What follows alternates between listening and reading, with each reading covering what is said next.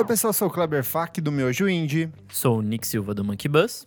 Eu sou o Iberê Boys, o Pedro de Lara do podcast VFSM. E no programa de hoje, todo mundo ama. Eu odeio. A gente vai destilar o nosso ódio, vamos falar sobre artistas que todo mundo adora, elogia, é aclamado, tem discos reconhecidos pela crítica e público, mas que a gente simplesmente não consegue gostar. O programa mais leve em tempos de coronavírus, o que motiva as pessoas é o quê? É ódio, é a angústia. Sem dúvida. É isso que vai salvar a gente do coronavírus. Mas antes, segue a gente nas nossas redes sociais, @podcastvfsm no Twitter e no Instagram.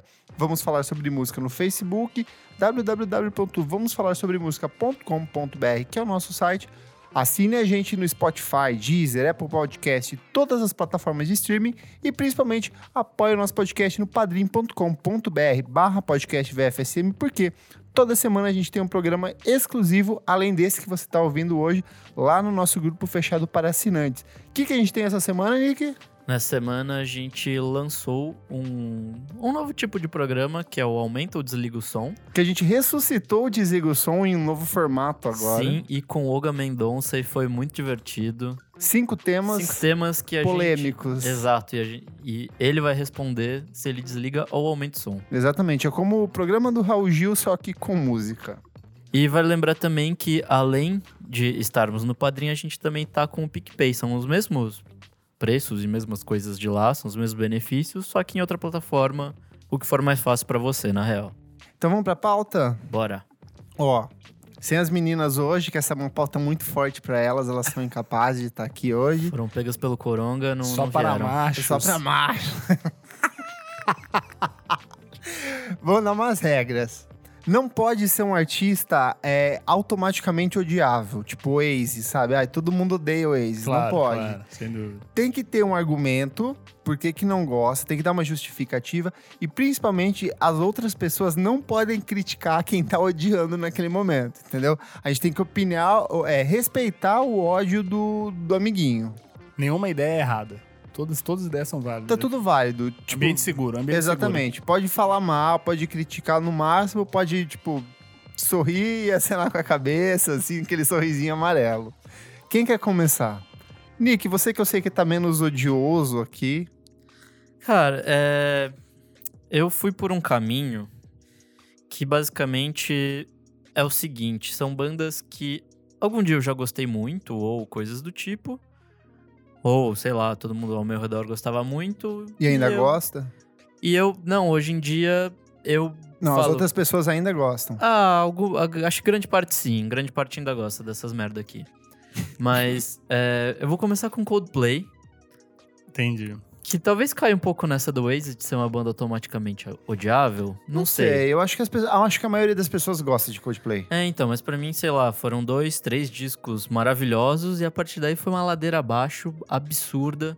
E hoje em dia eu não consigo ver nada do Coldplay que eu já me desinteresso. Você assim, tipo, chegou a ouvir o último, não? O último álbum? Cara, eu ouvi aqueles fizeram um cover de Bon Iver.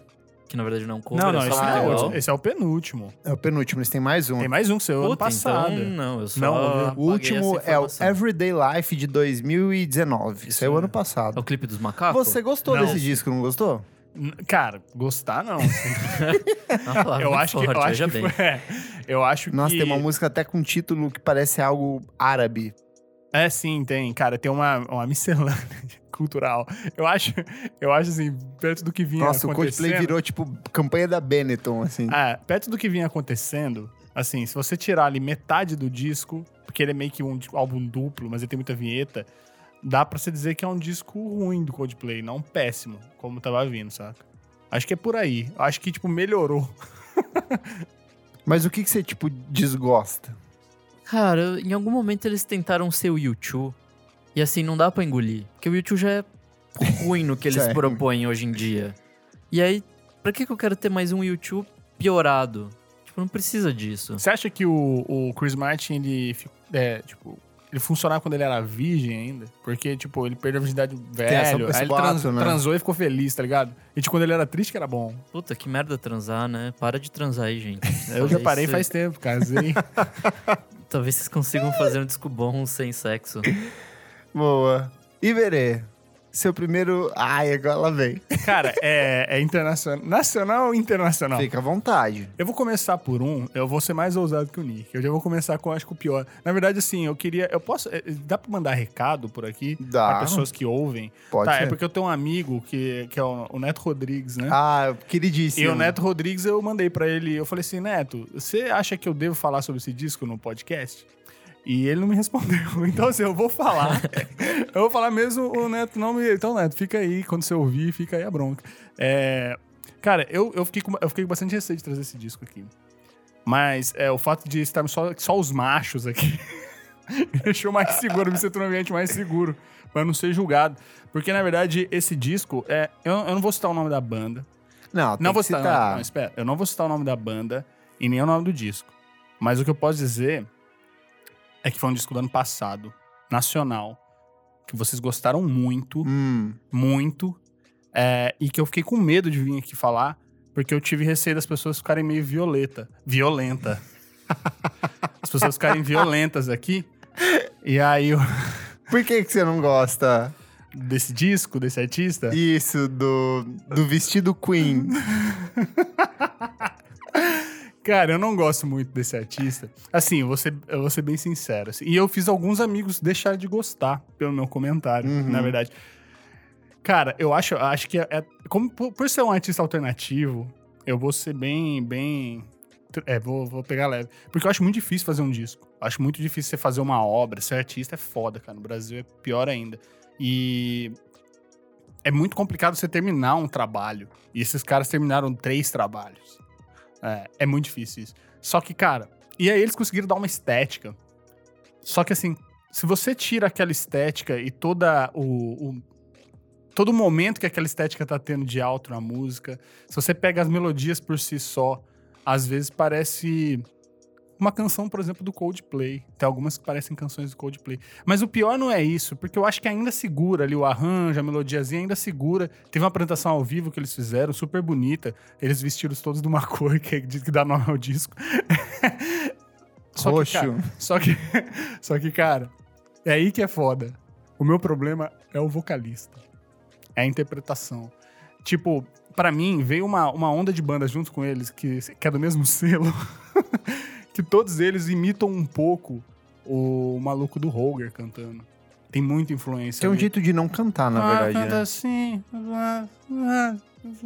E tipo, cara, tudo bem. Eu acho que é um estilo. Por isso que eu tô falando. Só não bate o santo. Eu ouço aquilo e fico meio... Puta, eu odeio o paulistano. Entendi. Mas basicamente é isso. Entendi. É justo. É um ódio justo. Acho que nem todo mundo gosta, não. Ah... Mas é uma banda bem querida também. É uma banda bem querida aqui. Eu fiquei com medo de ser agredido, mas eu fui salvo pela... Querida, inclusive, por mim. Então, por todos vocês, cara. A banda O Terno.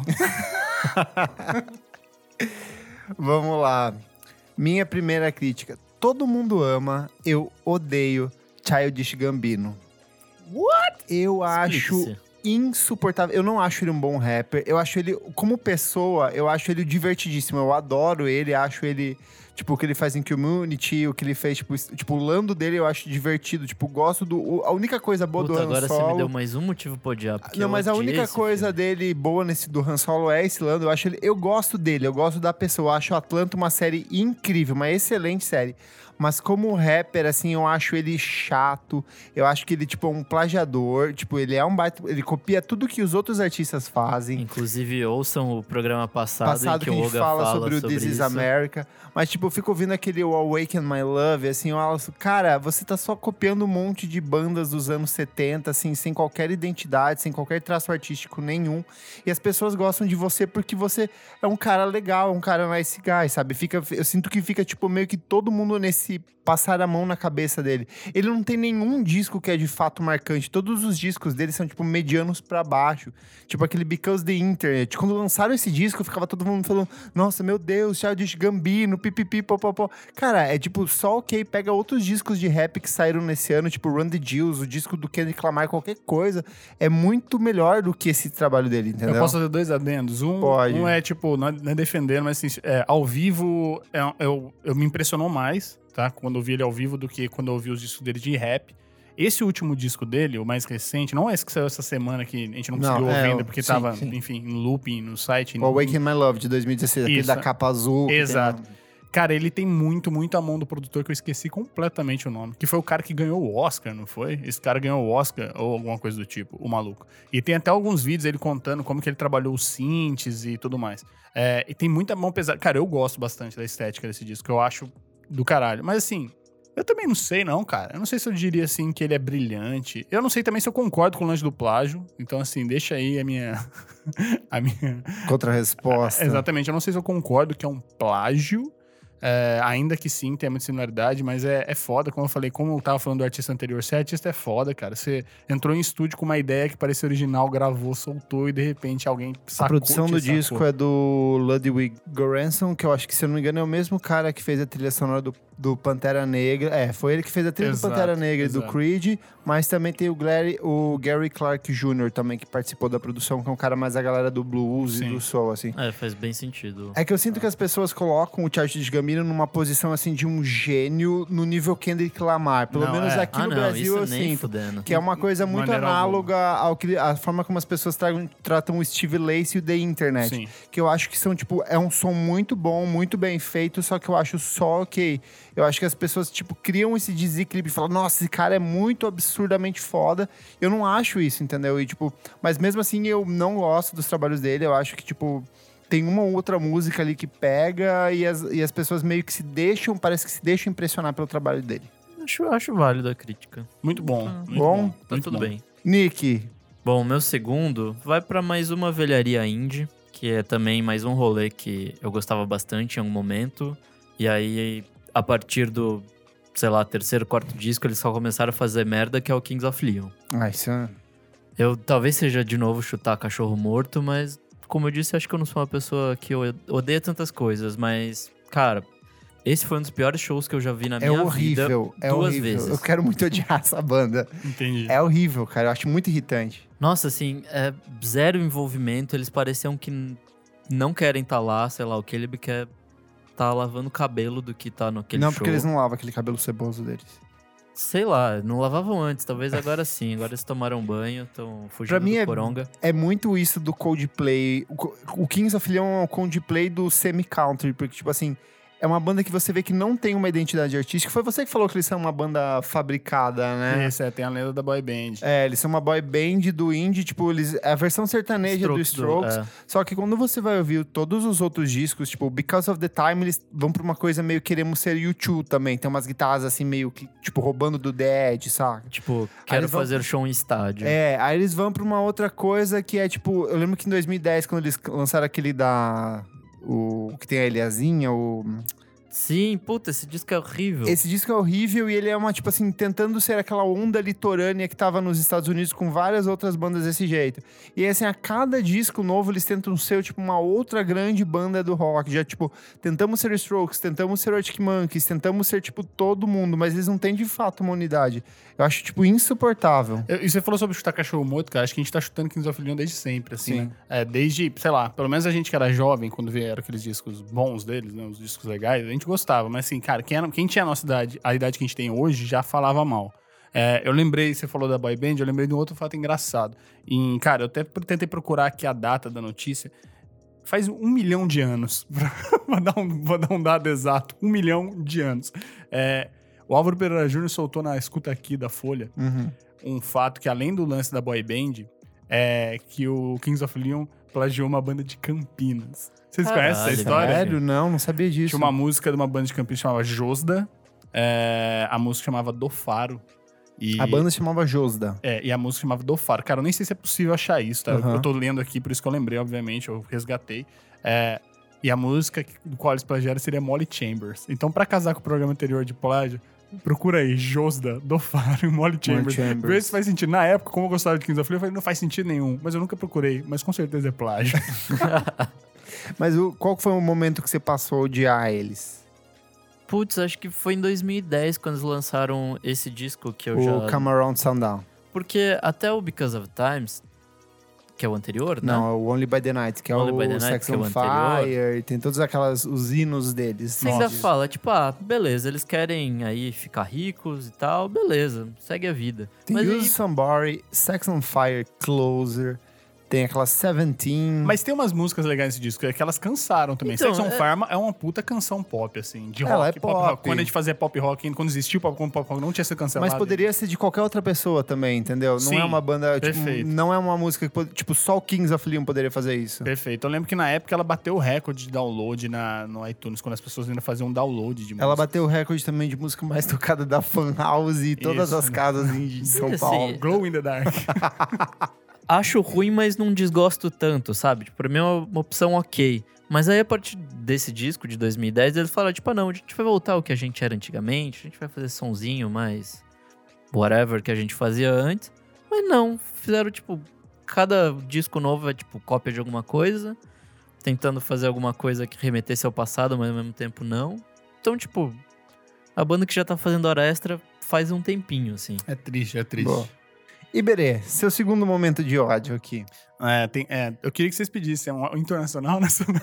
Você que sabe, o que você odeia mais? Vocês estão batendo só internacional, vocês estão protegendo aqui. Não, é que antes de começar. O amiguismo. A gente tava. Antes de começar, de fato, a gente conversou, tipo, tem alguma coisa que eu odeio? Tipo, e eu não tenho de fato alguma coisa nacional. Tipo, sei lá, Vanessa da Mata não é algo que eu odeio, não é algo que eu ouço, mas não é algo que eu tenho ódio. Então eu vou ser chocante aqui. Vamos lá. Mas eu vou nacional, de novo. Ai, quero um grandão agora. Gilberto Gil e Caetano Veloso. Você odeia. Cara. Mas você odeia mesmo? Tipo, não, você não consegue ouvir? Fala assim, não tem nada que eu odeio, que eu vou me doer. Assim, mas é um negócio que eu não ouço. É muito louco, assim. Pra ser justo, tipo, eu acho que o Caetano, tanto o Caetano quanto o Gilberto Gil, eles têm grandes composições de canções, assim. Algumas músicas que eu acho mais bonitas na história do país, assim, sei lá, tipo, como 2 e 2, sei lá, Força Estranha, tipo, são do Caetano. Assim. Então, assim, meu problema tá muito ele como intérprete, ambos. E acho que é a coisa mais perigosa ali, que é o lance deles serem, tipo, muito pretensiosos. Muito pretensiosos. Eles fizeram muita coisa pela música, sim. Mas assim, colocando mais ou menos como eu imagino outros artistas em relação a, tipo, construir algo... Eles nunca foram populares, vamos lá. Caetano e Gil nunca foram populares. Não, na década de 70 eles eram bem populares. Não, cara, populares era o Daí José, populares era o Roberto Carlos. Não, mas eles eram bastante, porque eles vendiam pra caralho o disco. Cara, vendia. Mas eles... Tanto que você tá tentando comparar com os grandes... É tipo querer comparar uma, sei lá, uma Ana Vitória com uma Anitta. A Anitta sempre vai vender muito mais. Mas tipo, eles eram populares. Perfeito. Mais do que são, tipo, no meio deles ali. Mas você sabe que eles sempre foram elitizados. Sim, sempre então, assim, foi. Sempre foram tratados como uma coisa, tipo, absurda e retocável. E eles não eram como, por exemplo, você ter, nos anos 70, grandes álbuns de samba que eram realmente populares, que realmente tocavam. Mas não que ser popular ou não ser popular é a régua aqui. Mas assim, a partir do momento que você se posiciona como... Puta, meu som é muito... Cara, ele diz muito sobre meu povo e tudo mais. E, cara, ele não é real. É tipo pra gringo ouvir. Eu sempre tive essa sensação. De novo, eles têm grandes discos. Eles têm grandes composições. Tipo assim, o que eles fizeram... tipo, eles desconstruíram a música... brasileira de um jeito, cara, muito diferente, que gringo ouviu, ficou, até hoje gringo ouve e fica de queixo caído, mas, cara, nunca bateu o santo, nunca, eu nunca consegui ouvir um disco do Caetano do Gil assim, e falar, porra, se eu olhar pra um olhar técnico, eu fico até curioso, eu até ouço pra pegar alguma referência ou outra, às vezes, mas, cara, não, tipo, Chico Buarque é um negócio que eu sempre gostei, mas, tipo, sei lá, da minha criação, assim, em casa a gente não tinha discos dessa galera mais elitizada, assim. A gente tinha realmente discos populares, assim. Tipo, você tinha um disco do AGP em casa, você não tinha um disco do Caetano, tá ligado? Pra falar de samba... Ah, mas o Chico acho que era a mesma coisa. Sim, o Chico falou. Sim, mas eu comecei a gostar de ser elitizado, de ser pretencioso. O Chico, pretencioso, elitizado, mas bateu o santo. Entendi. Então, assim... Essa frescura mesmo. Não, porque o Chico tem uma coisa mais de canção. A canção dele é muito mais linear. A canção do Chico é muito mais linear. É mais honesta. Sim. O Chico pega... Ele faz uma canção que você mais pega... Mais MPB. Que você pega... exato. É o que... ele tem muito mais da coisa da canção da bossa nova ali, que é algo mais simples e tal. Cara, eu poderia usar algum termo técnico que eu não tenho pra descrever isso. Mas o Chico sempre foi muito mais apegado à canção. Tanto que eu falei, o Caetano escreveu canções maravilhosas, mas ao mesmo tempo ele escreveu coisas que eu me envergonho, assim. Falo, pelo amor de Deus, gente, não é possível que isso aqui é a música brasileira, sabe? Tipo Leãozinho. Leãozinho. Cara, como é que chama aquela música que ele fez pra Regina Casé? Nossa, cara. Aquela da Camaleoa. É... Tá vendo? Vocês não são tão fãs do Caetano Veloso. Não, mas eu sou o maior fã de Caetano Veloso do Brasil. Bom, justo. Mas se você discorda do Iberê, ouça o episódio que a gente lançou do Lado B, que com 10 discos pra gostar de Caetano Veloso. Eu ouvi e passei a gostar. Tó. Todo mundo ama, mas eu odeio Lady Gaga. Eu detesto, eu odeio. Tipo assim... Pra cada uma música boa dela, tem outras 10 ou 15 que eu acho insuportáveis. Eu acho que ela é uma cantora muito boa de singles, ela lança singles legais. Eu tô muito surpreso agora. Nossa, cara, também, é de verdade. Também. Eu não gosto de Lady Gaga, assim, desde o primeiro disco, eu acho assim... o Renan já participou aqui do programa, já conversou algumas vezes sobre isso. Eu acho ela muito malandra. Ela vai lá, ela pega tipo o que tá rolando no pop da Suécia. Aí ela vai lá e faz um som que é muito parecido com o que outras, tipo, sei lá, Robin e Roisin Murphy e outras cantoras estavam fazendo 5 anos antes. Só que ela chega oferecendo como se fosse uma coisa dela, sabe? Sou tipo muito autoral, muito revolucionário. E eu, tipo, eu sei que você não é. Você é safada, você é trambiqueira. E aí, assim, eu entendo o motivo da Lady Gaga... Eu tô muito revoltado. Muito bravo, eu entendo bravo. O motivo da Lady Gaga ser tão cultuada. Porque ela veio num gap geracional ali que não tinha ninguém fazendo um pop do jeito que ela fazia. Não tinha uma grande estrela pop no final dos anos 2000. Tinha o quê? Katy Perry ali com o primeiro disco, mas tipo assim... Só ok. Só que eu sinto que as pessoas sentiam falta de um ícone, alguém assim, tipo, representante pra além da música. Britney já tava...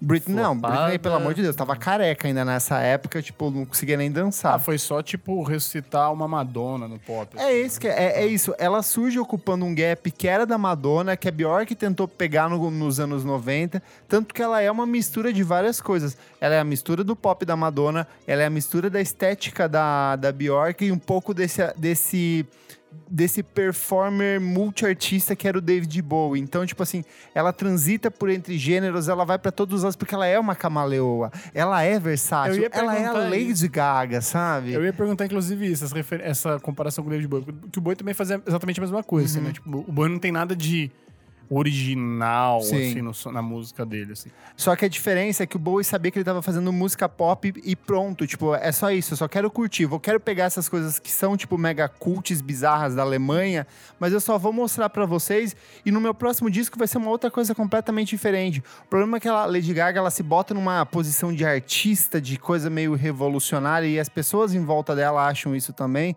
que eu acho insuportável, tipo, aquele art pop, o art flop, que seja, foda-se. Porque, tipo, ele é um disco completamente genérico, esquecível, tanto que ele vendeu mal pra caralho, tocou mal pra caralho, tipo, só fez um sucesso de fato, que é aquela Aplause. Só que daí os fãs de Lady Gaga, tipo, ai meu Deus, Lady Gaga, ícone absoluto, pegam todas as músicas do CD e tratam como se fossem todas icônicas, que não são. Você odeia os fãs, na verdade, né? Eu acho que todos os artistas que estão aqui um pouco é o ódio pelos fãs, entendeu? Entendi. Mas assim, esse que é o meu problema com ela. Mas ela também, ela tem muito essa atitude, essa banca de eu sou artista, eu faço, eu aconteço, saca? E Beyoncé tá lá na dela, quieta, fazendo as coisas, fazendo muito mais, sem necessariamente ter que ficar se provando o tempo inteiro sobre isso. E isso me irrita, entendeu? Então, você tá fazendo o que eu não deveria fazer, que é colocando uma contra a outra. É isso que eu tô vendo aqui. Ainda bem que não tem mulher nesse programa. Rivalidade feminina. Exatamente. Aqui. Exatamente. Vou aproveitar. Sei lá. É que, tipo, eu acho que ela não é nada demais, entendeu? Tipo, não é um problema você ser pop, você ser, tipo, só ok. O problema é tentar tornar uma coisa que é muito, muito simples, algo genial, a última coisa revolucionária da música pop, quando não é. É isso. Tá aceito, cara. A gente tá aceitando. Eu imagino as pessoas ouvindo já putas, as lady fans aqui, as Little Monsters. Já desligaram. Nick. Bom, vamos pra mais uma... Eu quero ódio, velha. Nick. Você tá muito bonzinho. É só, tipo, bandas que eu gostei, não gosto mais. Tá, essa é uma que eu nunca gostei. E que sempre achei desnecessária, que é Libertines. Ah, essa... Pegou o Iberê agora. Puta banda chata do caralho. É tipo... Ok, é divertidinho ouvir uma ou duas músicas, mas como disco não se segura nenhum dos que eles fizeram. É difícil tratar problemas com drogas aqui, mas os caras foram longe, né? No abuso de substâncias. Sei que essa era uma realidade pra grande parte das bandas ali da época, mas sei lá, pra mim era música pra isso e tipo, ai meu Deus, o doidão, e estou aqui fazendo meu som. Eu nunca entendi eles, na real, assim, tipo, qual era, sabe? Eu achava, tipo... Ah, o hype eu também nunca entendi. Nunca entendi. Assim, você, Iberê, que tá se segurando. Cara, eu gostei muito quando jovem. Nossa, eu gostei. Provavelmente era a minha banda favorita, assim. Sei lá. Mas qual é? Qual é? O que era pra mim na época? Cara, eu gostava bastante das músicas. Bastante. Tipo, eu achava que tinha... Enquanto o Strokes tinha um pé nos anos... 80 ali, que eles tinham. Tinha anos 70, tinha anos 60, tinha tudo, mas eles tinham gostado daquela estética anos 80, eles começaram a fazer isso, né, com mais frequência. O Libertines tinha uma coisa tipo do Clash, do punk inglês, que não necessariamente exigia muita velocidade, então tinha muita da canção ali. Era mais largado. E tinha um negócio largado, e tinha as letras eram poéticas pra eles lá, tanto que, tipo, sei lá, influenciou depois o Alex Turner a começar a escrever como ele escreveu e se tornar a referência ali. Eu não pode discordar. Aqui a gente não pode discordar. Uhum. Mas, assim, eu acho que eles... Eu acho que o contrário. Eu acho que eles se pouparam e lançaram um disco. Eles lançaram só 3 discos, uhum, né? E eu acho 3 discos razoáveis, assim. Tem um que eu gosto mais, tem outro que eu não gosto tanto. Esse mais recente eu acho fraco. Mas, cara, eu acho super razoável pro tempo que eles ficaram fora e tal. Não é uma banda que eu ouça hoje, tipo, é um carinho daquela época. Eu fui no show que rolou no Pop Load. Tipo, cara, ruim. Então, teve uma galera que se empolgou pra caralho. Não me empolgou pra caralho, tipo, eu não tenho mais a idade que eu tinha. Cara, é sério, quando acabou a banda, eu tinha 18 anos, eu acho. Eles tinham acabado de tocar no Teen Festival, uhum, aqui. E eu não tinha um puto pra ir, a banda acabou logo em seguida. Cara, aquilo lá foi o fim da vida pra mim, meu Deus. Sei lá, eles voltaram logo depois. Teve umas outras... O Pete Doherty veio várias vezes já pro Brasil fazer show. O Carbará também. Teve uma banda chamada Dirty Pretty Things. Esse era legal. Que era mas era mais ou menos a mesma música, só que sem o Pete Doherty. Não, era bem mais agitadinho, era tipo... Será? Um rockzinho. Não, mas eu acho que tá totalmente permitido odiar, até porque já estão todos falecidos os artistas, os integrantes dessa banda faleceram todos. Carbará morreu? Todos eles, Kleber. Sinto lhe informar. Não, o Pete Doherty é o único que tá vivo ainda, né? Ele foi o único que sobreviveu. Mas tá um morto vivo. Cara, que não, estão todos vivos. Não sei, cara. Cara, eles são muito jovens ainda. Não sei, essa galera é tudo louca. Mas tinha várias histórias legais, isso era bacana. Tipo, o Pete Doherty roubou a casa do outro. Vocês lembram dessa? Não. O Pete Doherty roubou a casa do Calbará. Ele roubou a casa do maluco. Ele foi preso porque ele roubou a casa do cara da banda. Então acho que tinha tudo isso. Enquanto você era jovem, você queria... extravasar ali, tinha um pouco. Mas, cara, altamente passivo de ódio. Porque, realmente, assim, não tinha nada demais no som. Você gostava da música porque aquilo te pegou de algum jeito. Tipo, é um absurdo, tá? Falando mal do Caetano Veloso, falar mal do Libertines, falar bem do Libertines. É um absurdo. Mas é isso, cara. Às vezes o santo bate. Boa. Iberê, já que você tá falando aí, já emenda na sua... Nacional ou internacional? Nacional ou internacional? Cara, eu vou pro internacional. Porque eu notei muita coisa nacional... não vou ficar no nacional, porque tem coisa legal nacional. Cara, eu vou falar de um bagulho aqui. Baco Exu do Blues. Você não gosta. Mas aí eu vou discordar, porque tem muita gente que não gosta mesmo. Ah, ok, então não vale. Eu acho que não. Vale. Tipo, eu lembro que na época que a gente gravou o programa dele tinha bastante hate. O Baco é tipo o Oasis brasileiro. Pode ser. Então eu vou falar o Djonga. Aí você vai pegar pesado, vai lá. Cara, grita no ouvido de outro. O primeiro ponto é esse. Djonga, não precisa gritar. O flow dele... Cara, eu acho primeiro, vamos lá. Eu só sempre passar um pano antes. Cara, eu acho que o cara é muito... Ele é muito real, como a gente diz lá na periferia. Ele é muito real. Eu acho que ele é realmente um cara do rap. Eu acho que ele realmente viveu as paradas e tal. Mas então, quando você fica meio velho... Porque eu sou velho, eu tenho 67 anos. É muito difícil você ficar ouvindo muito tempo um cara falando sobre si mesmo e sobre como, cara, ele é muito foda, assim, saca? Então, assim, eu entendo que os caras do rap... Sente que ele não vai além disso. E assim, eu acho os beats muito ruins. Eu acho tudo muito mal mixado. Esse disco que saiu sexta-feira agora, uhum, cara, tem vários refrões que ele canta. Cara, é terrível. E ele canta, às vezes, sobre outra voz, uhum, que tá, tipo, afinada. Não que ele exige afinação, mas, assim, ele atravessa e o volume da voz dele é muito alta, porque foi feito talvez pra tocar em speaker, em alto-falante de celular, sei lá, tipo, às vezes o cara pensa em mixar, às vezes não pensa nada, é só ruim mesmo. E cara, sei lá, eu ouvi, eu me esforço muito, cara, pra ouvir rap, assim, principalmente. Eu gosto muito de rap, mas ele é um cara, o Baco, que não pode falar porque ele já é odiado, que tem muito mais trato, o som é muito mais caprichadinho e tal. Também é um cara que passa tanto tempo falando de si, e é tudo em primeira pessoa, e tem uma fragilidade, uma sensibilidade que ele tenta pôr ali que não me convence nem um pouco. Você pega, tipo, um trabalho que, tipo, o Emicida faz, que é um cara que desde a primeira mixtape já é um cara aberto, que fala muito dele. E na primeira mixtape era muito engraçado o Emicida, que ele falava como ele é foda e grande, e ele chegou lá e não se vendeu, não sei o que e tal. E, cara, tipo, era a primeira mixtape, o cara ficou trocentas vezes maior do que ele era. Uhum. Mas mesmo assim tinha muito mais sensibilidade, ele falava da história dele de um jeito muito mais... E sei lá, cara, é um negócio de tipo, não dá. Ele tem que pegar um pouco mais leve de ombro, não precisa gritar tanto no meu ouvido, tá ligado? E o Baco é só porque eu acho chato mesmo, ele transa muito. Gente que transa muito normalmente me incomoda. É inveja. Nessa conclusão. Às vezes é inveja só, mas assim, ele transa demais, cara. E, sei lá, transa e fica de boa, assim, sei lá. Bom, achei justo, achei os argumentos válidos. Vamos lá. Todo mundo ama. Agora eu vou pegar e fazer diferente. É um gênero, de maneira geral. Todo mundo ama, eu odeio. Eu entendo a relevância, eu entendo da onde veio, eu entendo o quanto esse gênero, ele continua impactando as pessoas até hoje.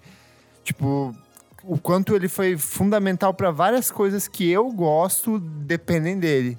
Mas eu odeio blues. Eu odeio, eu acho... Cara, eu pensei que você ia falar de uma coisa tipo funk. Não, nossa, pelo amor de Deus. Que assim. Isso? Mas assim, eu odeio blues, eu não gosto, já tentei ouvir várias vezes, já... Ah, ouça isso aqui que você vai gostar. Daí eu tento ouvir, não rola. Eu acho repetitivo, é uma estrutura muito manjada. Sim. Eu já fui pra tentar pegar, por exemplo, assim, já tentei ouvir outras coisas, próximas, mais experimentais, Tom Waits. Mas, assim, que eu até acho legal, gosto. Eu acho que ele tem uns discos bem interessantes. Mas quando eu entro nesse blues mesmo, aquela coisa do cancioneiro americano. Mississippi. Acho as vozes... Parabéns, cara. Você é bom pra caralho. B.B. King toca pra caramba, assim. Muito legal. Parabéns. Sucesso pra você, mas pra mim não funciona. Não consigo me identificar, não consigo gostar. E ao vivo, eu acho ainda mais insuportável. Já fui em algumas vezes e, é sempre um bando de velho. É uma galera que, nem tá ligada de fato no show, não tá ouvindo, não tá ligada no que o cara tá tocando. Mas aí acaba a música, todo mundo... Nossa, foda pra caralho. É a mesma coisa que ver show do Bob Dylan. Eu acho, um porre, eu acho coisa de velho. Eu acho que é um estilo... muito importante, que contribui para muitas coisas, o hip hop, tudo que a base de tudo que a gente tem hoje de relacionado à música negra vem lá do blues, mas eu ouço assim, eu não consigo. Inclusive tem um vídeo bem interessante que basicamente o blues inventou a música pop dos anos 1900 em frente. Parabéns, blues. Sucesso pra você, mas... porque, assim, tecnicamente é a escala pentatônica ali. Sim. E aí tem a Blue Note, né? Mas, enfim, cara, por isso que é tudo igual, né? Porque, é sempre o mesmo tipo de escala que trabalha. Mas é porque a música... Eu acho que, assim, o valor do blues... É difícil. Eu também não ouço, não é o estilo que eu ouço. Convivi com muita gente que falava assim, isso é música de verdade. Sim. E aí piora, né, sua relação quando as pessoas falam que alguma coisa é música de verdade e não é o que você tá ouvindo. Porque você se sente mal, parece que, putz, o que você é obrigado a gostar da parada, né? Isso é uma merda. É um chorinho, sabe? Então, eu entendo a relevância, mas... Mas é o lance que são músicas... É isso que eu ia falar, são músicas folclóricas, né? Sim. A gente não precisa ficar ouvindo chorinho, a gente não precisa ficar ouvindo blues mais hoje. Porque, assim, o rock nasce do blues, o blues com country, tá? Isso todo mundo já ouviu, mas assim, vir disso, permitiu vir um novo, trazer um novo estilo. Que é mais legal, porra. Então, que você pode, não entendeu? Sei lá, cara. Mas quando vai, por exemplo, pra uma coisa que é mais pro gospel ou pro soul, sem tanto aquela levata... o R&B também, velho, blues e tal. Me encanta totalmente, assim, gosto tudo, mas quando essa estrutura, aquela coisa do bluesman, do cara com a guitarra... Cara, uma coisa, eu não vejo por que ter bandas novas de blues. Eu não vejo por que ter artistas novos. Não vejo, cara. Mas mesmo você blues é artista rock, de blues, pare agora o que você tá fazendo. Por exemplo, Black Keys, eu acho insuportável. Nossa, Black Keys é chato, eu não lembrei disso. Eu acho insuportável. E aí tem... eu gostava dos discos antigos. Tem um tem um quadro do Black Keys aqui, galera. E o Nick tá usando uma fantasia. Sei lá, o Alabama Shakes, eu só comecei a gostar quando eles foram saindo do blues rock e foram pra uma coisa mais pro soul, sabe? Você tem razão, é muito chato. Eu também não gosto. Eu acho, não sei, eu acho meio às vezes preguiçoso. Tipo assim, beleza, e agora? Qual que é o próximo depois disso, que hoje em dia se tornou muito mais uma experiência estética do que realmente algo musical válido. Eu não lembrava, eu odeio Black Keys, é verdade, cara. Um bônus aí. Vamos pra última, cada um? Nick, capricha, eu quero que você me surpreenda. Essa era a minha bônus, mas vamos nessa. Bela e Sebastian, que eu sei que eu não esqueci. Vocês adoram. Agora você me atacou. Por que você não gosta dessa banda maravilhosa que mudou o mundo, ajudou a curar o câncer, acabou com a fome na África? É tudo musiquinha paradinha de eu sou fofinho, eu sou cult. Mas não é isso. Pra mim é o que... Não, às vezes é... estou dizendo que eu estou respeitando. Só quero dar um contexto. Posso, se me permite? Por favor. É que, eu acho que a graça do Belen Sebastian era justamente ser o oposto. Que eram letras extremamente pessimistas e sarcásticas em cima de uma melodia muito acessível, fofinha. Pode continuar. Então, o hipster dos anos 2000. Só que feito nos anos 90. E com aquelas capas do Otone tudo igual, com umas fotinhas qualquer. Você não gosta. Eu acho muito chato, cara. Tem algum disco que você parou, assim, que você lembra? Eu tentei ouvir todos, eu acho. Aquele Tiger Milk, blá, blá, blá. Tiger Milk primeiro. Acho que é até mais ok, assim, mas, é tudo muito igual, é muito estruturado. É a mesma coisa que você falou do blues, pra mim é isso, assim. Todas as músicas são muito iguais. E aí, tem vozes ali muito bonitas, a dos dois, né? Do cara que eu esqueci o nome, da Isobel. Stuart Murdoch. Adoro a voz deles e tal. Mas, tirando isso, eu acho só, sei lá, chato e muito... Qual que foi a palavra que o Iberê usou no começo do programa? Pretencioso? Pretencioso, exatamente a palavra.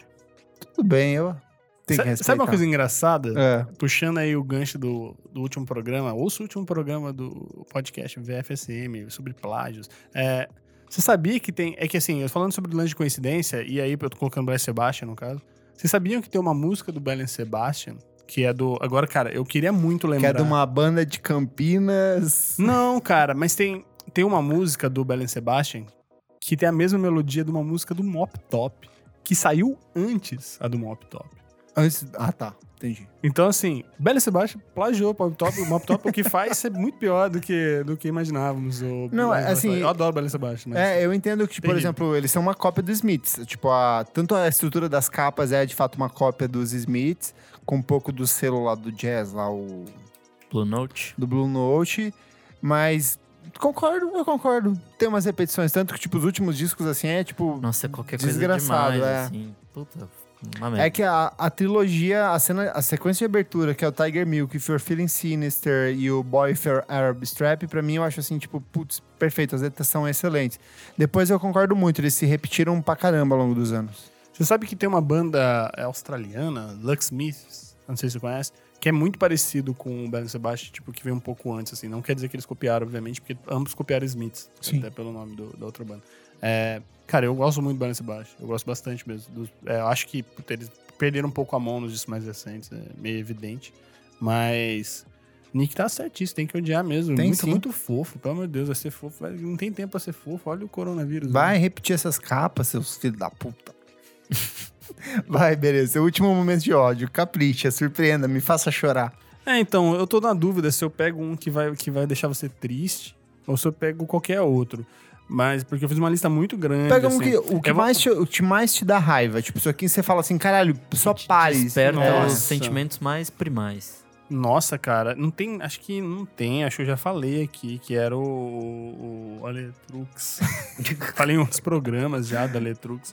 Não tem porque ficar com tanto ódio assim. Tem um negócio que me deixa com raiva, aí soma um pouco aquilo que o Kleber tá falando da Lady Gaga, que é em relação aos fãs. Tem um negócio com a música pop hoje em dia, que o Kleber é o cara que encabeçou isso no Brasil, que é de falar que é bom, coisa que não é. Coisa que não é. Olha como eu sou pretencioso. Eu sou falar pretencioso. Da minha rainha. E da minha Carly Rae Jepsen. Não, olha que não. Eu ia falar da Robin. Nossa, se o Renan estivesse aqui, ele ia ter um infarto agora. Eu perco muito meu tempo discutindo com o Renan sobre coisas que não fazem o menor sentido. Fazendo um adendo aqui. Então, outro dia que eu tava discutindo com ele, a cena musical brasileira de 2003, falando que tinha vários shows, ele negando. Daí eu fui ver, tipo, o Renan tinha 4 anos. Não tinha show de ninguém, hoje tem show. Eu falei, não tinha show, Renan. Nossa, eu fui hoje ver... Hoje em dia não tem mais por causa do corona, foi tudo cancelado. Exatamente, cancelado. Mas eu fui ver os line-up de Teen Festival, do Jazz Festival. Caraca, tinha muita coisa absurda que vinha. Era muito bom. Era muito bom. Então, assim, o Renan Guerra está errado. Assim, mas eu ia falar da Robin, mas eu coloco nesse mesmo barco, assim, tipo, as outras coisas, tipo, coisa mais recente, tipo, Ariana Grande e tal. Cara, eu acho que é só uma música que a gente sempre chamou de... ruim, sei lá, que eu acho errado, acho terrível falar que é ruim, mas sim, tipo, essa música pop comercial com bastante gancho, etc, produzido por um cara sueco, sabe assim? É a mesma coisa, só que vem com um selo de tipo, isso pode gostar. Uhum. Esse artista está permitindo gostar. Aí tem a Ariana Grande, aí tem a Robin. A Robin, eu sei que ela é a compositora, eu sei que ela é a idealizadora, eu sei que é... Mas não faz disso ser bom. Tipo assim, o cara idealizou um negócio que outras pessoas copiaram e, tipo assim, e do outro a gente acha ruim e é, tipo, muito similar. É estranho. Mas eu acho que pra uma música pop é legal. Eu acho que a galera tem todo o direito de gostar, acho que a galera tem que curtir mesmo, ficar muito feliz. Mas é um negócio que eu ouço e fico... Caramba, cara, por que a gente tá falando que um dos melhores discos do ano foi o da Ariana Grande? Tipo, não tem ninguém realmente ouvindo isso. A não ser que, tipo assim, era isso que você sempre ouviu, as outras coisas parecidas. Sei lá, tipo, o Nick usou aqui a Britney Spears como exemplo. Tipo, cara, são todos vindo do mesmo balai, da mesma coisa, as produções são muito similares. Ah, mas ela colocou o R&B ali, enquanto eles colocou nada, velho. Colocou nada. Teve um cara lá na produção que pegou, tipo, depois dele ter usado aquela mesma fórmula, ele voltou pras fórmulas antigas. E vai ser isso pra sempre, porque música pop é isso, música comercial é isso. E é legal, tem que ter música comercial. Mas, porra, não cola o selo de que pode gostar, Kleber Fak. O Kleber Fak fez isso no Brasil. Todo mundo ama, eu odeio Pearl Jam.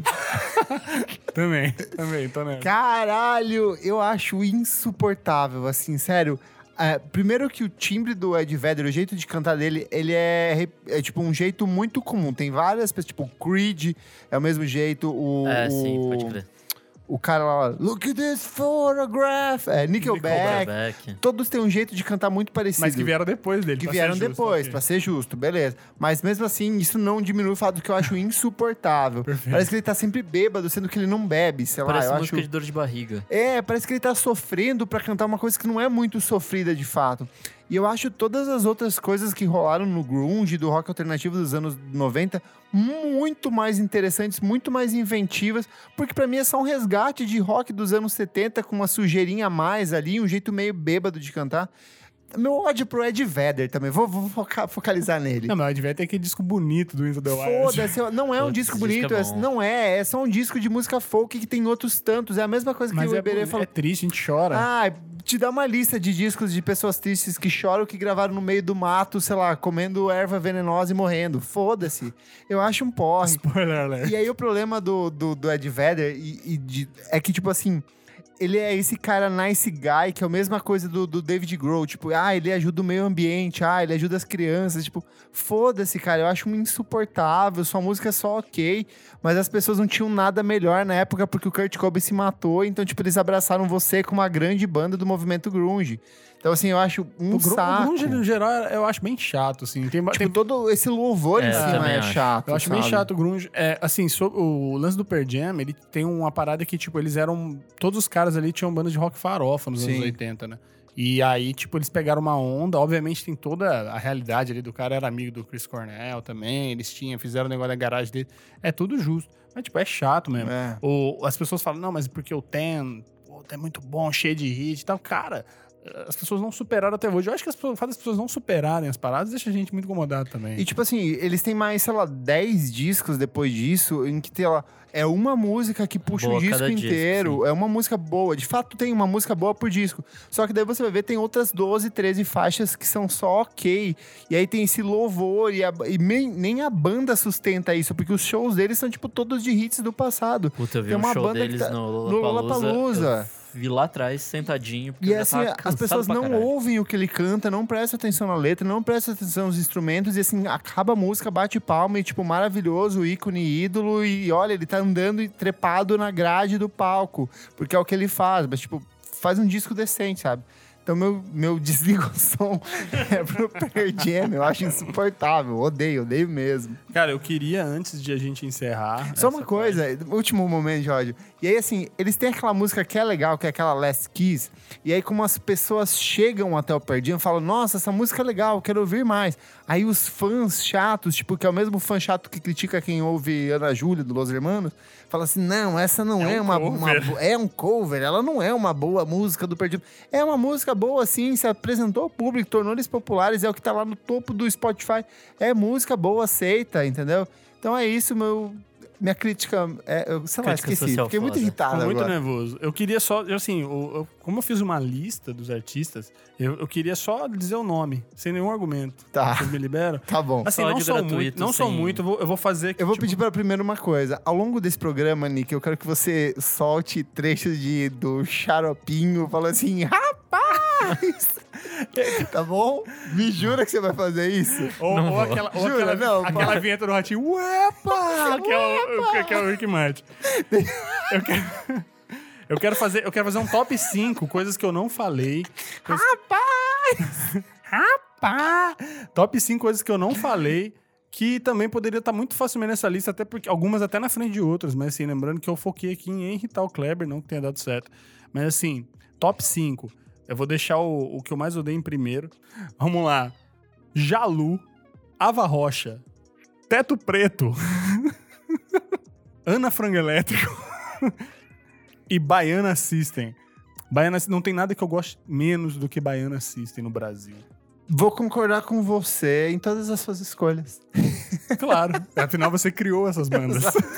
Não, Baiana System, eu me ausento disso. Não fui eu. Tem razão. Mas Ana Frango... Tanto que eu demorei a gostar e eu só fui gostar de fato do Baiana System depois que eu vi ao vivo. Ouçam um Pissirico, que é muito mais legal. Então é isso, gente. Destilamos o nosso Little Ódio aqui. Conta pra gente, manda lá nos comentários qual banda todo mundo ama e você odeia, por quê? Que a gente vai ler na próxima edição do programa, se sobrevivermos ao coronavírus. Vamos pro próximo bloco do programa? Bora. Não paro de ouvir. Não paro de ouvir. Não paro de ouvir. Segundo bloco do programa, não paro de ouvir. Iberê, que bloco é esse? É a hora que a gente fala coisinhas que a gente tem ouvido aí, recentes, e dá essa indicação pra você, ouvinte, ficar atualizadinho no mundo da música. Boa! E o que você traz aí, Berê? Cara, eu separei algumas coisas aqui, fazer uma lista longa. Mentira. Não pode ser longa, porque eu acho que a galera tá em casa... vai ser bom, eu trouxe bastante coisa legal, assim, pra hoje. Boa. Eu trouxe 3 singles que saíram aí nas últimas semanas, que são de músicas, assim, como eu falei muito mal de muita coisa, eu queria falar coisas que eu gosto muito, pras pessoas pensarem, assim, puta, diz que ele gosta, esse imbecil? E são três singles que eu gostei bastante. Um deles é do Damian Jurado, que é Birds Tricked Into the Trees, que saiu semana passada, ou retrasada, e, tipo, cara... Retrasada. A música tem, tipo, 2 minutinhos. É super, super bacana, tipo, um countryzinho, um folkzinho, tipo, pop, que ele sempre fez muito bem. O single que saiu do dia que a gente tá gravando aqui, da Waxahachie, Can't Do Much. Muito bom. Maravilhoso. Também vai sair o disco amanhã, na data dessa gravação, chama Sun Cloud. É demais, assim, ela tá toda... Você ouviu as outras anteriores? Sim, ela tá toda countryzinha, esse disco. Eu também, eu acho que talvez até um lance... ela tá fazendo coisa pelo Kevin Morby, o Kevin Morby tá fazendo pra eles, são um casal ali, e tipo, tá muito massa. E o do Hamilton Lighthouser, a Isabela. Gostei muito. Maravilhosa. Acho que se música... a Isa tivesse aqui, ela ia recomendar também. Músicas super bem cuidadinhas, tratadinhas. Isso não faz uma música melhor que a outra, mas faz eu gostar mais. E se eu gosto mais, certamente é muito melhor do que você está ouvindo. Brincadeira, não sou esse cara, não. E dois discos que saíram, que são antigos já, porque já saíram faz 2 semanas, 1 ou 2 semanas. Então, discos que já estão, tipo, empoeirando nas prateleiras. Que não são exatamente discos geniais, mas são tipo super easy listening, assim, são super gostosinhos, super caprichados. Não tem essa coisa toda da música pop ou dessa música do momento de, puta, cara, é um negócio que vai explodir pra caramba. É totalmente o contrário disso, que é do Real Estate, The Main Thing. E o disco do... O que você achou do disco? Cara, eu gostei bastante. Eu acho que ele não inventa muito. O Real Estate nunca foi de inventar muito. Eles têm algumas coisas, alguns elementos novos ali que eles não usavam antes. Algumas coisas de cordas. Acho que tem mais sintetizador. Mais sintetizador, como eles vinham fazendo meio que no disco anterior e agora vem mais. Eles vão muito na onda deles de fazer uma música sossegadinha, que com certeza eles sentam lá no estúdio, ficam pensando no timbrezinho daquela guitarra que vem massinha, na linha de baixo, interessante, curiosa. Tipo, e cara, é o que eles fazem, não é muito mais do que aquilo. O disco, se a gente quiser... Aquele miojo bem feito. Se fosse pra ser um disco, uma coisa incrível, tinha que ser um EP. Daí ele teria um... Mas assim, ele tem um dobro de faixa do que... Eu achei que ele tem uma leve barriguinha no final, assim. Mas assim, ao mesmo tempo que ele tem, tipo... não dá pra dizer que seria só a primeira metade, porque tem coisas na segunda metade que são mais legais do que na primeira metade. Mas no geral, como eu falei, é um disco em fase de ouvir, você coloca, vai cozinhar um negocinho, vai dar uma passeada. Não dê passeada, porque o corona tá aí, fica em casa. E o outro disco é o do Stephen Malcolm's, Traditional Techniques, que soltou acho que 1 ou 2 semanas. É o segundo, teoricamente. É o terceiro, mas é o segundo solo dele. E como o disco fala, assim, ele é muito anos 70, ele é bem, tipo... Ele usa bastante violão e guitarra, ele usa algumas coisas diferentes que dão uma estética ali que ele não usava antes. Mas, cara, no geral, quando ele pega pra fazer o que ele faz, o que ele sabe fazer, cara, esse cara é imbatível, assim. Então é um cara que... Eu gosto muito de Pavement, acho uma banda maravilhosa, o show foi uma das coisas mais incríveis da vida, mas eu não consigo gostar dele solo, assim. Entendi. Tipo... Puta, eu gosto bastante de 2 discos do The Dicks. Sim. Dele com a banda. Já tentei, tipo, eu acho legal, gosto bastante, eu acho as letras dele bem interessantes, mas, tipo, não consigo me apegar, assim, de verdade. Eu sou bem fã, assim, e eu achei esse disco bem legal. O anterior, que eu até esqueci o nome, que é aquele... O eletrônico. Que tem uma capa de papel alumínio. Ele é super esquisito, tipo, as 4 primeiras faixas. Depois ele fica muito também, tipo, a onda dele. Uhum. Esse disco não é muito diferente. Tem algumas faixas ali que saem um pouco do universo dele, mas rapidinho ele volta e, tipo, cara, aí é, tipo, eu acho que meio que é o cara imbatível, assim. Sabe? Boa. Muito bom. Gostei. Você, Nick, o que você não para de ouvir? Ao contrário do Iberê, que veio com 27 dicas, eu tenho uma só, que inclusive foi ele que me indicou. Então, Iberê... É a bandinha emo lá? É. Boa. O Iberê tá... Muitas indicações hoje. A banda chama Dogleg e veio com um disco... Dogleg, né? Dogleg. Não sei como pronuncia. Mas enfim, é um disco chamado Melee, foi lançado há pouquíssimo tempo. Melim. Ah, não. Por favor, não. Esse da banda Melim tá indicando. É um quarteto de Michigan que faz uma mistura de emo e post-hardcore. Lembra bastante o que o Braid fez lá nos anos 90. Para fãs mais saudosos de And You Know Us by the Theory of the Dead e At The Drive-In é uma boa pedida. E pra quem gosta de Cloud Nothings e Japandroids, também é uma ótima pedida. Sim, eu lembrei bastante do Japandroids. Tá bem bom esse disco. Eles têm uma pegadinha de emo ali, com um tantinho de indie rock, mas bastante de post-hardcore. E umas letras legais, bastante juvenis, mas interessantes. E é isso, né? O emo sempre foi isso. Rápido, né? Tudo muito rápido e muito enérgico. Um negócio que você tem que estar na vibe pra ouvir, assim, porque vem que nem uma porrada. Assim. Sim, ao vivo. Eu tava vendo uns vídeos hoje, de tarde, eles ao vivo. E, puta, os moleques mandam bem, assim, tipo... Banda de hardcore, né? Eles são como uma banda de hardcore. Assim. Era um trio antigamente, agora é um quarteto e... Pô, os moleques são bons. Eles têm cara de ser essas bandas que vêm pro Brasil, assim, pra tocar num domingo à tarde, tipo, numa turnê sul-americana e vão embora. Com a abertura do Garage Fuzz e Dead Fish. Bem isso, assim. Puta, seria legal. Achei bem legal mesmo. E é isso. É isso?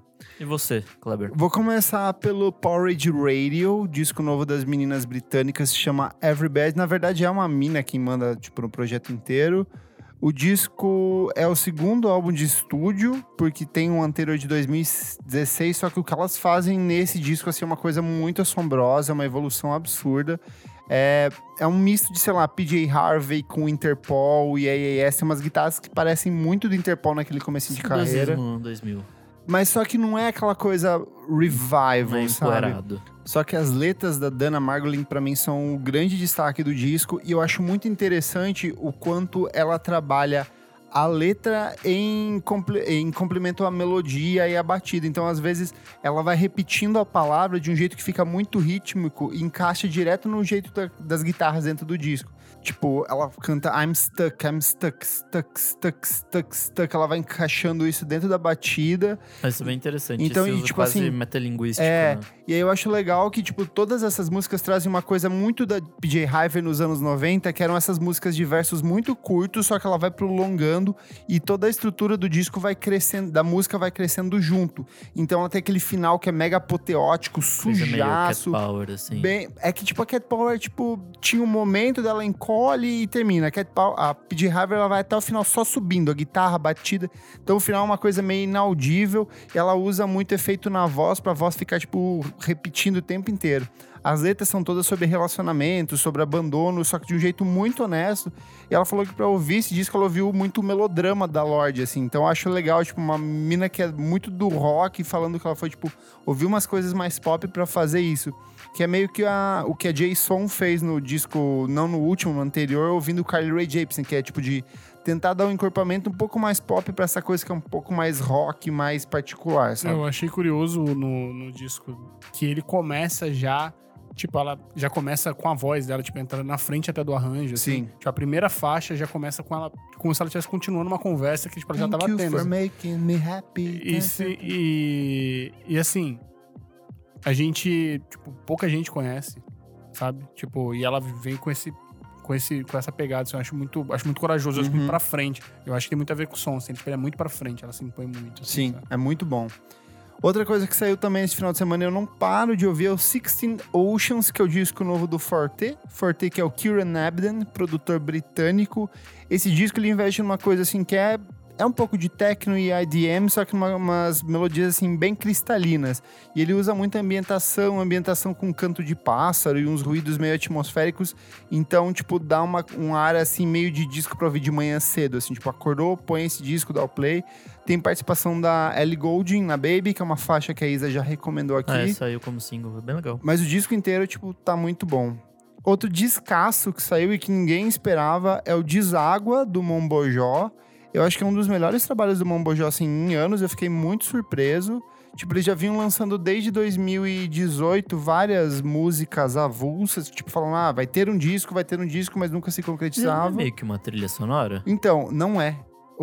Tem um filme, o filme foi tipo meio que inspirado no disco, entendeu? Entendi. Tipo, meio que um complementa o outro. Ele não é um filme e aí eles fizeram a trilha sonora. Tipo, meio que um projeto multimídia. Tanto que o filme vai ser exibido era pra ser exibido na apresentação da banda no lançamento. Você vê como é louco, né, cara? Tipo, como a gente se vira muito aqui no Brasil fazer as coisas. Tipo, os caras fazem um projeto teoricamente ousado a ponto de que não se sustenta, porque a gente não entende, porque as coisas vêm todas soltas. Tipo, a produção cultural no Brasil tem esse problema, assim, tipo, é tudo meio a galera tentando, né, porque ok, a gente tem uma limitação de orçamento muito grande, mas tipo, eles fizeram um disco legal pra caramba, gostei muito da faixa, principalmente aquela faixa que tem um piano do Guilherme Arantes. A com o Guilherme Arantes é Positividade, eu acho. Achei muito bonita, achei muito legal. Linda. Tem várias músicas legais. Participação do Lenine. Tem várias que galera, pegam, gente, assim, que você tá cantando um refrãozinho ali. Tem uma que é feita com trechos do discurso do Haddad durante a eleição, tipo, no final da eleição, tipo, o discurso dele da derrota. É muito bonita a música. Mas também. Aí, daí, assim, tipo, aí eles lançam, aí parece que é uma trilha sonora, e parece que quando você ouve que é uma trilha sonora, você espera o quê? Que vai ter um monte de música, que é só instrumental, que não sei o que, daí tipo, você fica meio assim, e ok, as pessoas não ouvem de Mom Bojó. Mas também quem está ouvindo Mom Bojó esse ano? Só eu e o Kleber. Não, mas sabe uma coisa que eu também sinto falta? Eu acho que os artistas se esqueceram da importância de ter site hoje em dia. A informação tá muito descentralizada, sabe? Tipo, lança, Kleber, tem uma música exclusiva pra lançar pra você, daí eu lanço lá no Miojo, daí ele vai lançar lá no Minuto Indie, daí ele vai lançar lá em outro lugar. Só que, tipo assim, cada lugar vai ter uma informação diferente. No fim das contas, quando eu criar, organizar isso, entender de fato o que tá acontecendo, o artista em si não tem, entendeu? Sim. Eu acho que é um problema do Mom Bojó, é um problema de várias outras artistas. Eu sinto que lá fora ainda existe uma importância do site de meio que condensar o material, dar um tipo um jeito de me apresentar pras pessoas. Na teoria, sabe? O Facebook tá assumindo esse papel, mas o Facebook é uma bosta, morreu, ninguém mais acessa. Morreu. E não chega também, né? Agora entrou uma discussão aqui redes sociais e anúncios. Mas assim, o conteúdo não chega. Tem muito conteúdo, então pra você lançar um negócio você precisa de um apoio gigante. Então, tipo, é muito melhor você ir pra um negócio mais singelo, faz uma música, porque são músicas muito boas, meu amor. Eu concordo com você, tipo, eles lançaram aquele Alexandre... Certo? Em 2014. É, na época eu escrevia de música, que absurdo. Eu escrevi de música faz duas décadas. É, o Alexandre, antes disso, era aquela que tinha um Amigo do Tempo. Como é que chama? Amigo do Tempo? Amigo do Tempo 2010. Que todos eles eram... Eu gosto do Amigo do Tempo, gosto do Alexandre, mas eu ainda prefiro os dois primeiros, assim. O primeiro, eu gosto do Nada de primeiro... Novo. O Amigo do Tempo e aí o Homem Espuma. O Homem Espuma. Cara, eu acho o Homem Espuma foda, eu lembro de ouvir muito, assim. Então, assim, são os caras que estão meio... que vivem desse circuito, tipo, né, cultural brasileiro, que tem cada vez mais dificuldade, cada vez menos investimento. E aí, quando tu vai lançar um disco, tenta um projeto que talvez não se sustente. Desliga o som. Mentira, mas assim, porra, foda, uma pena. E última coisa, 2 singles... Um é o primeiro, é o novo single da Aie, da Larissa Conforto, que eu sei que o Iberê não gosta, que se chama O Mito e a Caverna, com participação do Vitor Brauer, que o Iberê também não gosta. É muito bom, o clipe principalmente é muito bom, tipo acho que a faixa mais política dela, eu achei, é tipo um spoken word, assim, bem legal. Não sei se você viu, Nick? Não, não ainda. Acho que você vai gostar. E Iberê não vai. Eu nem vou ouvir. Mentira, eu ouvi já. Não gostou, não? Acabou o programa, então, nessa parte da crítica, agora é só gostar. E a última é a Shura, que lançou um disco muito legal no passado, Forever Her, e ela voltou com uma música nova agora que se chama Elevator Girl, com participação de uma rapper norte-americana chamada Ivy Sole. Não ouvi ainda. É um R&B com soul pop dos anos 80, assim, muito bom mesmo, fiquei bem surpreso. Do ano passado é ótimo, e ele segue nessa mesma linha. Tanto que eu acho que era uma música que deveria estar pronta no disco, mas ela segurou pra, tipo, complementar com a rima dessa menina nova. Isso aqui. É isso. Vamos pro próximo? Bora. Você precisa ouvir isso. Você precisa ouvir isso. Nick, terceiro bloco do programa, que bloco é esse? Nesse bloco a gente vai dar dicas de coisas que podem ser um pouco mais antigas, relacionadas ao mundo da música. E quais são as suas recomendações? Recentemente eu voltei a correr, e aí eu preciso de músicas que me empolguem. E aí eu voltei num disco de, não sei quando que é, mas é o Run the Jewels 2. O segundo disco do Run the Jewels. Sim, muito bom. E... é 2010, né? Não é mais. Ele é de 2014. 14, isso, verdade. Eles lançam o primeiro em 2013, em 2014 eles entram com o segundo. Perfeito. Eu lembro que ele ficou fora só das listas de melhor da década, o que foi um absurdo, porque ele tava muito longe, assim. Sim, ele é muito bom. Puta que pariu, que disco foda. É só legal. Músicas pesadaças. É o que tem o Zac do... Zac de Lara. É. Pra quem não conhece, é basicamente o encontro de... o LP, que é um produtor e rapper. Um excelente produtor e rapper. Sim. Com o Killer Mike, que é um rapper fodido. E aí, desse encontro, nasce um bagulho, tipo, grandioso, assim. As letras são muito boas. Inclusive, existe um projeto apócrifo desse disco, que é o Meow the Jewels. Muito bom. Que é basicamente o disco refeito com miados de gato. E é sensacional. Você falou isso, parece que perdeu toda a credibilidade desse disco. Mas pior que ele é muito bom mesmo. Não, e mesmo assim, mesmo com sendo meme, é um disco incrível ainda assim. Então ele segura mais produzido, ainda. Muito bem produzido, é um negócio... Acho que é o que eu mais gosto deles. O 1 é muito bom também, o 3 eu acho ok. E aparentemente eles estão pra produzir um próximo, que possivelmente vai chamar Run the Jewels 4. E é isso. Já tem um tempo que eles estão trabalhando nesse 4. Já tem uns 2 anos que era pra ter sido lançado, viu? É, então, eles estão nessa de lança não lança, tá foda. Mas vamos... espero que... É que também o Killer Mike, ele tava fazendo, tipo... ele tem uma série na Netflix, tá fazendo comício pro Bernie Sanders. Ele é um cara muito influente politicamente nos Estados Unidos, assim. Não que esteja ajudando o Bernie Sanders em alguma coisa. Boa. Vou eu. Eu falei que eu tava mergulhado nos City Pops na edição passada, mas aí eu lembrei de um disco de um guitarrista japonês chamado Cornelius. Nossa, ele é muito bom. Ele lançou em 2002 um disco chamado Point, Nesse disco tem uma música chamada Brasil. Então, assim, só pra você entender, tira a mãe preta do cerrado. Tipo, ele fez isso, só que tipo numa versão meio japonesa bizarra. Aquarela do Brasil. É Aquarela do Brasil, só que numa versão tipo meio... Não, eu entendi, é que você fez, que você cantou como se não soubesse o nome. Eu não falei o nome da música? Não. A música chama Brasil, tira a mãe preta do cerrado. Nossa, tô muito louco. Aquarela do Brasil, só que numa versão tipo... Nossa, eu dei um alt tab na minha mente que eu achei que eu tinha falado. E aí, tipo... Aí esse disco, ele é tipo um experimentalismo, ele vai pro jazz, ele traz muito da bossa nova, ele resgata o city pop, só que numa linguagem muito dele, muito futurística. Todos os discos deles são meio que isso, assim, esse resgate de música do mundo, sim, só que feita do jeito nipônico dele. Sim. Tipo, tem uma música chamada Drop, que ela é feita só com barulho de água, daí ele vai encaixando as melodias em cima. Então ele tem um jeitinho meio torto de fazer música que é muito interessante. Aí, por que eu lembrei desse disco? Porque eu tava ouvindo o DJ Kicks do Erland Oye, do Kings of Convenience, do Whitest Boy Alive. Ele lançou, no comecinho dos anos 2000, um disco chamado Unrest, em carreira solo, onde ele vai com esse indie pop eletrônico. Então, vou recomendar esse disco. Vou recomendar que você ouça o DJ Kick dele, que tem no YouTube na íntegra pra ouvir.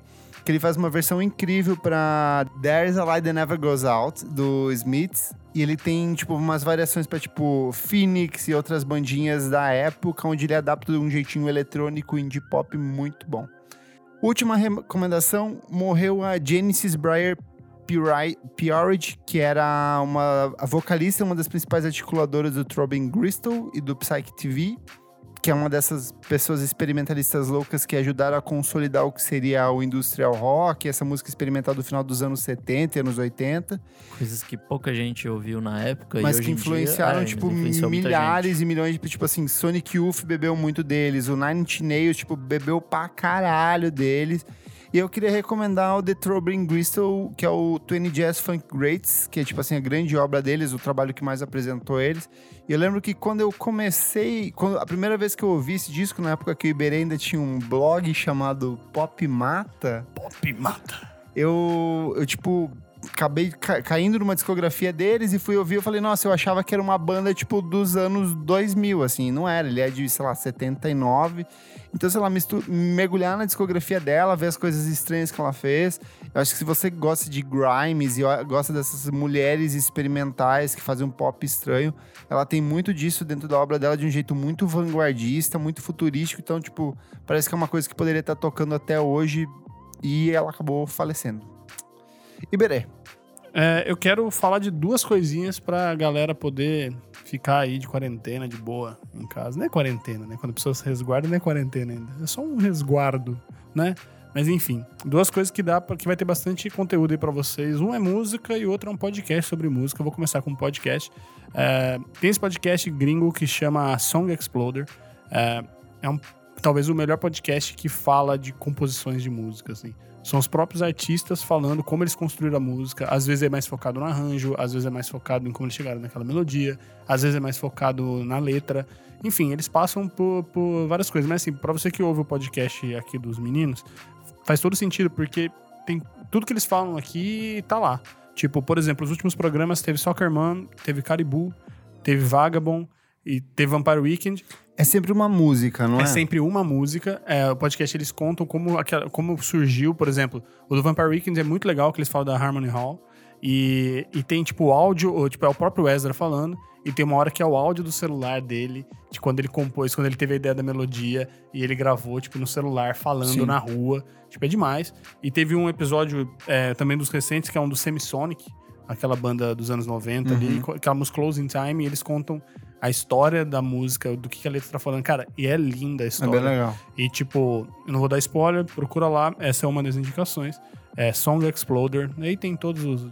assim como o podcast VFSM, você encontra em qualquer canto da internet.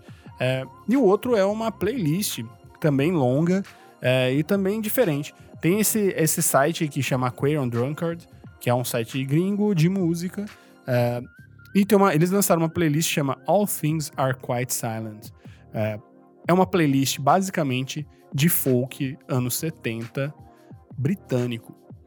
De música meio triste, música pra inverno. Você tá muito nessa vibe, né? Todas as indicações basicamente foram... É que eu sou muito antigo, sou uma pessoa muito velha. Mas eu acho que o mais curioso dessa playlist... O Iberê ouviu o mesmo artista, só que com outro nome, sempre. Toda vez que ele compartilha alguém no Twitter, tipo assim, eu falo... Nossa, deve ser um misto de Andy Schaaf com Wilco e, sei lá, Real Estate. E aí você acertou. Aí eu acertei. Sempre. Mas assim, esses caras vieram antes do Andy Schaaf, do Wilco e do Real Estate. E assim, mas é igual, do mesmo jeito. É que o Andy Schaaf, o Wilco e o Real Estate copiaram esses caras. Isso, estão todos a mesma pessoa. E essa playlist, ela é muito louca porque, cara, é a primeira playlist que eu pego de coletânea, onde eu não conheço um artista. Isso é tão legal. E tipo assim, é uma caralhada de música. Dentre elas, tem uma banda que eu gostei muito, chamada Heron. E é uma banda... britânica de folk, que, cara, é super, tipo, parece que deveria ser super popular e ela nunca exatamente foi. Ela lançou dois nos anos 70 e depois voltou nos anos 2000, sei lá, aquela reunião que ninguém deveria ter feito. Uhum. Mas deixa os caras ganhar o dinheiro deles, né? Aí pega aquele momento que as pessoas estão reouvindo. Mas eles têm um disco muito bom que chama Twice as Nice and Half the Price. É um disco duplo que eles falam assim, cara, foi uma péssima ideia lançar um disco duplo. E, cara, é folk, é muito bem gravado, é muito bonito. O mais legal dessa playlist é que são músicas extremamente bem gravadas. Aquele volume um pouco mais baixo que se mixava na época, se masterizava com um volume um pouco mais baixo. Então, tipo, você vai ter que dar um grauzinho ali no volume quando você estiver ouvindo. Não vai sair do, sei lá, da Ariana Grande e pular pra isso que vai sumir a música. Elas são bem mais baixas. Na época a masterização era mais baixa.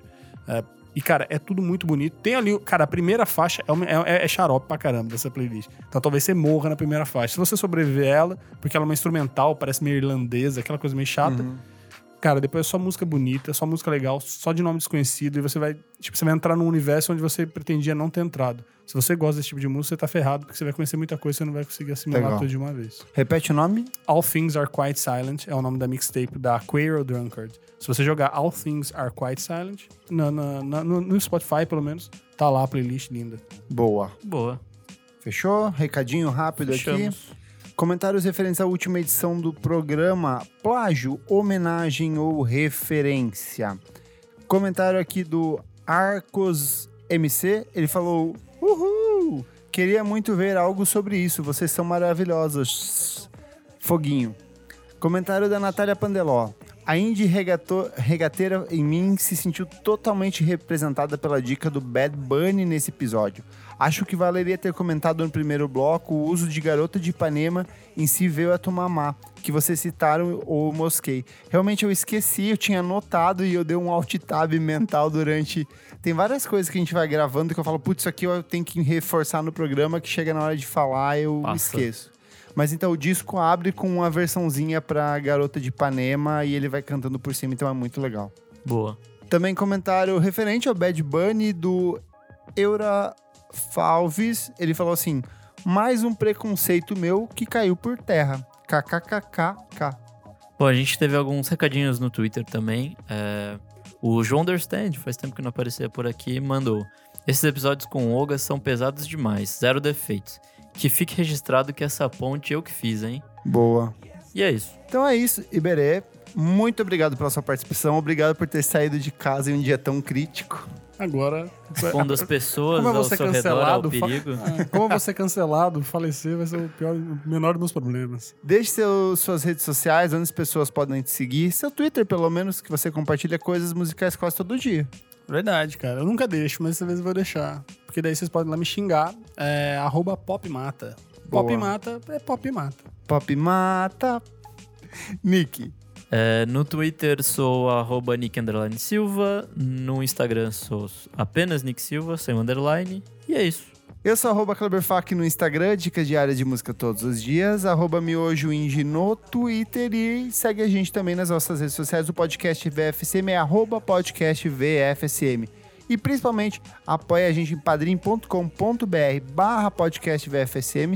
Por quê? A hora que você for dar o play aqui, corre lá pro nosso grupo fechado no Facebook, que já tem podcast novinho extra pra você ouvir. A partir de R$5,00, você já tem acesso a tudo isso e muito mais. E nos outros planos, que a gente deu uma modificada essa semana, tem coisinhas novas e coisas legais. Dá pra vir até aqui assistir a gente gravar. Exato, e não tá caro, hein? Olha só. Baratinho.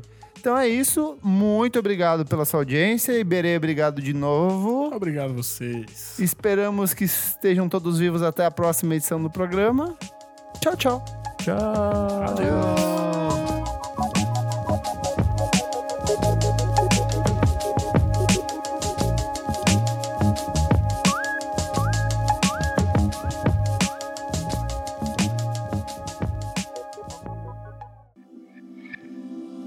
Esse podcast foi editado por Nick Silva.